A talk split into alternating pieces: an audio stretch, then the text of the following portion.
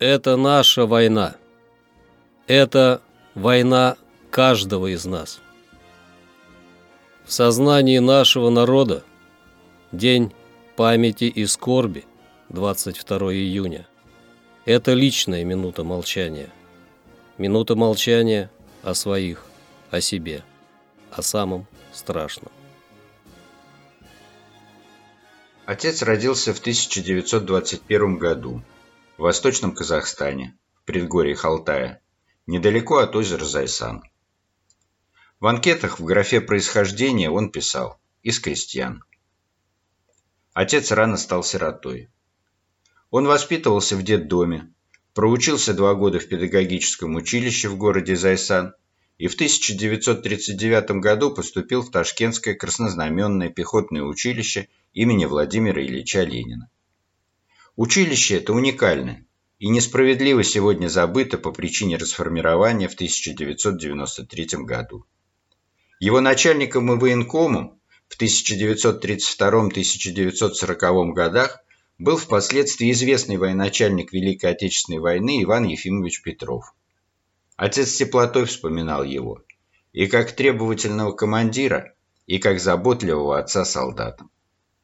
Что же касается участия преподавателей и выпускников Ташкентского пехотного училища в Великой Отечественной войне, то приведу только один факт. 170 из них сражалось под Москвой в составе 316-й стрелковой дивизии генерал-майора Ивана Васильевича Панфилова. В июне 1941 года отец с отличием окончил училище и получил звание лейтенанта. Планировалось, что он останется в нем командиром учебного взвода пулеметной роты. Судьба, однако, распорядилась иначе. В числе группы выпускников он был направлен в Третье управление Народного комиссариата обороны, то есть военную контрразведку. В сентябре 1941 года отец получил назначение на должность оперуполномоченного особого отдела 34-й отдельной стрелковой бригады, сформированной в значительной части из курсантов его же училища. 4 декабря 1941 года 34-я отдельная стрелковая бригада эшелонами прибыла в Москву, где вошла в состав 49-й армии Западного фронта.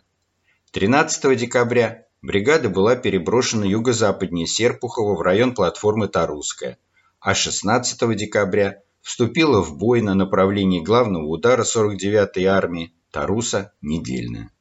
Как отмечает в исследовании «Битва за Москву. Решающее сражение Великой Отечественной войны» маршал СССР Борис Михайлович Шапошников, противник считал район населенного пункта Недельная ключом к железной дороге Малоярославец-Калуга и к линии опорных пунктов на этой дороге от Афанасьева до Детчина и Торбеева.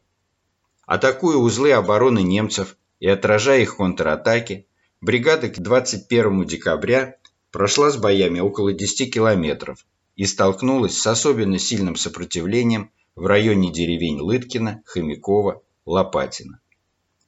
Вот что написано на этот счет у отца в оставленной им краткой записке о его участии в Великой Отечественной войне. Бои велись с ожесточением.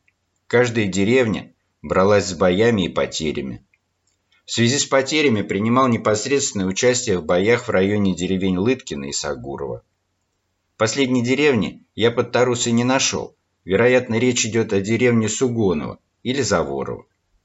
29 декабря 1941 года, пишет дальше отец, в бою был тяжело ранен в голову и эвакуирован в тыл на лечение.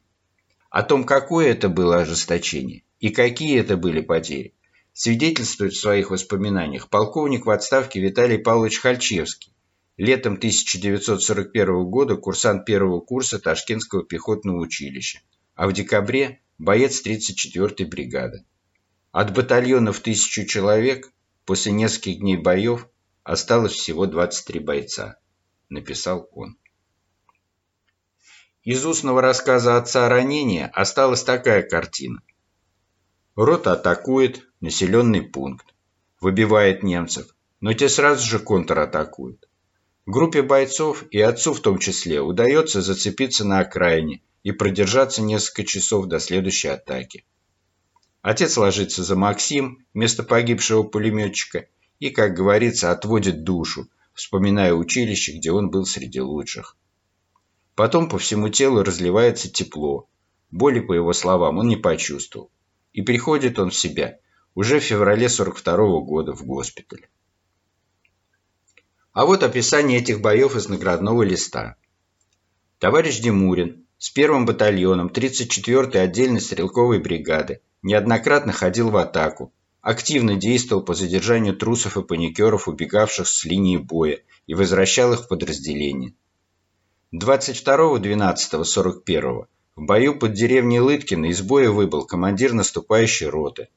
Товарищ Демурин командование ротой принял на себя и повел роту в атаку, в результате его активного действия и проявления мужества и храбрости рота под руководством товарища Димурина первой ворвалась в деревню, разгромив укрепившегося в ней противника. В результате смелого действия роты, руководимой товарищем Димуриным, батальон овладел деревней Лыткино. 28.12.41 товарищ Димурин активно действовал в бою за овладение деревней Сугорова. В этом бою товарищ Димурин получил тяжелое ранение в голову. Товарищ Димурин вполне заслуживает представления его к правительственной награде Ордену Ленина. Приказом войскам Западного фронта номер 0477 от 26 апреля 1942 года отец был награжден Орденом Красного Знамени. Узнал он об этом только в конце 1942 года. После излечения в госпитале в Средней Азии был назначен старшим оперуполномоченным особого отдела, формирующейся в городе Чекменте 102-ю стрелковую дивизию, пишет далее отец в своей записке. В мае 42 -го года дивизия прибыла на Южный фронт и вступила в бои. С боями вынуждены были отступать до Северного Кавказа и вели бои в районе города Орджоникидзе. Здесь я был награжден орденом Красной Звезды. Трагическая судьба 102-й стрелковой дивизии и 37-й армии, в которой она входила, наглядно отражает июльскую 1942 года трагедию всего Южного фронта. Приняв первый бой с немцами 9 июля под Лисичанском, современная Луганская область Украины, в составе 12 639 человек и при полном вооружении, и удержав свои позиции, 102-я дивизия вместе с другими частями 37-й армии получила приказ на отход. Отвод войск был организован плохо. Большая часть личного состава гибла под бомбежками. Тем не менее, арьегардные бои продолжались. К 12 июля в дивизии осталось около 400 бойцов. 24 июля она получила несколько сотен бойцов пополнения и этими разрозненными силами приняла 26 и 27 июля бой с 70 немецкими танками и полком мотопехоты на реке Маныч, недалеко от города Сальск. В этом бою остатки дивизии были разбиты и вместе с другими частями 37-й армии попали в окружение. Прорыв из окружения начался 1 августа и продолжался до 4 августа, когда 102-я дивизия в составе около 100 бойцов заняла оборону на реке Кубань. 14 августа Оставшиеся в живых были переданы в 275-ю стрелковую дивизию. Из наградного листа, оформленного в начале ноября 1942 года командиром 980-го стрелкового полка 275-й стрелковой дивизии. Во время боев на реке Баксан, август 1942 года, товарищ Димурин участвовал в бою против румынской дивизии, пытавшейся переправиться на нашу сторону, где было уничтожено до 600 солдат и офицеров противника. Во время боев на высоте 910 товарищ Димурин организовал разведку полка, обеспечившую быстрое продвижение стрелковых батальонов и овладение высотой. В боях в районе села Нижний Курб товарищ Димурин, действуя в соответствии с приказом 227, остановил бегство отдельных бойцов с поля боя, восстановил воинскую дисциплину и обеспечил продвижение второго стрелкового батальона на высоты 404-432. Товарищ Димурин в боях смел, решителен, инициативен. Вывел из окружения стрелковый батальон, сохранив людей и вооружение. Товарищ Димурин достоин правительственной награды Ордена Красное Знамя. Потом было освобождение Тамани, в ходе которого отец участвовал в одной из десантных операций, Работа в органах контрразведки СМЕРШ Юго-Западного фронта, Степного военного округа, Воронежского и Первого Украинского фронтов. Третий свой боевой орден Отечественной войны второй степени отец, по его рассказам, получил в январе 1945 года за участие в поиске и обезвреживании немецкой разведывательной группы на Сандомирском плацдарме. Соответствующих документов в открытом доступе нет. Закончил войну отец в Праге вместе с 4-м гвардейским танковым Кантемировским ордена Ленина краснознаменным корпусом, в котором он был заместителем начальника отдела контрразведки СМЕРШ в 3-й гвардейской мотострелковой Емпольской краснознаменной орденов Суворова, Кутузова бригаде. Ему посчастливилось стать участником боевого марша гвардейцев-кантемировцев по Красной площади в первый день танкистов 8 сентября 1946 года. После войны отец продолжил службу в органах военной контрразведки, а после увольнения в запас работал в народном хозяйстве. Праздник Победы для него и его друзей всегда был особым праздником, скорее печальным, чем радостным. Хотя во всех ветеранских и памятных мероприятиях он с удовольствием участвовал. Трагизм 41 и 42 годов, о последующих военных годах он рассказывал более спокойно, иногда даже с юмором, навсегда остался в его сердце. Умер отец в 2005 году от второго инфаркта, который он получил после того, как воры ограбили его квартиру сразу после 60-летия Победы. Кем был отец в жизни, прежде всего остального?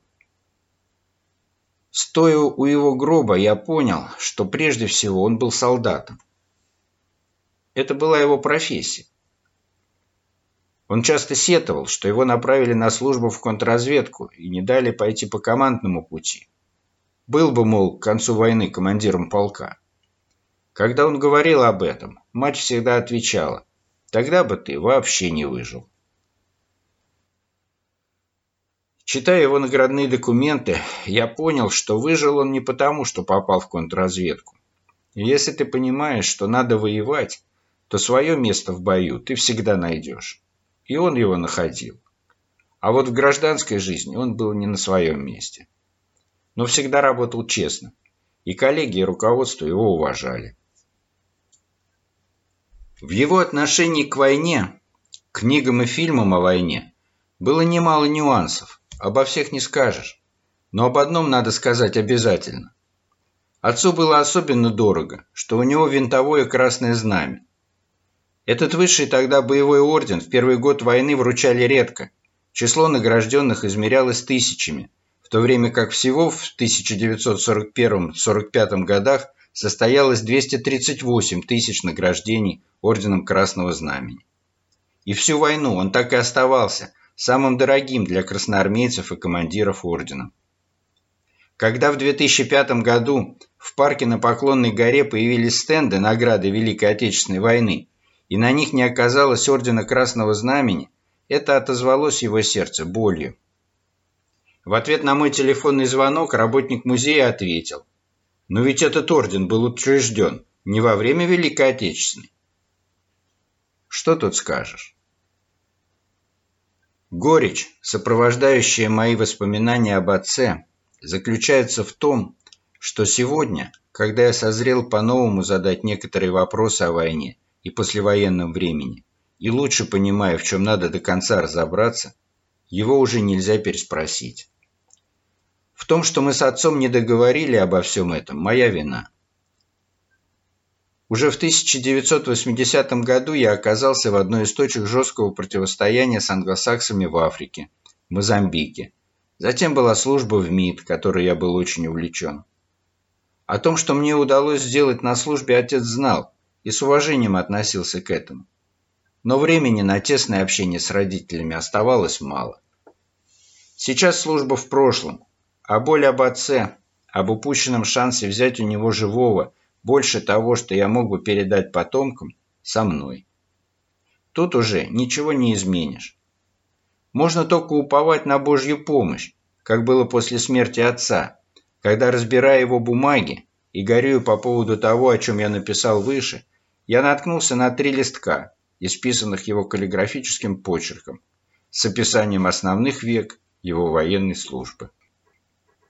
Написанное отцом – это те моменты в жизни, ради которых человек рождается и к которым готовится порой долгие годы. А бывает так, что времени на подготовку судьба ему не отпускает.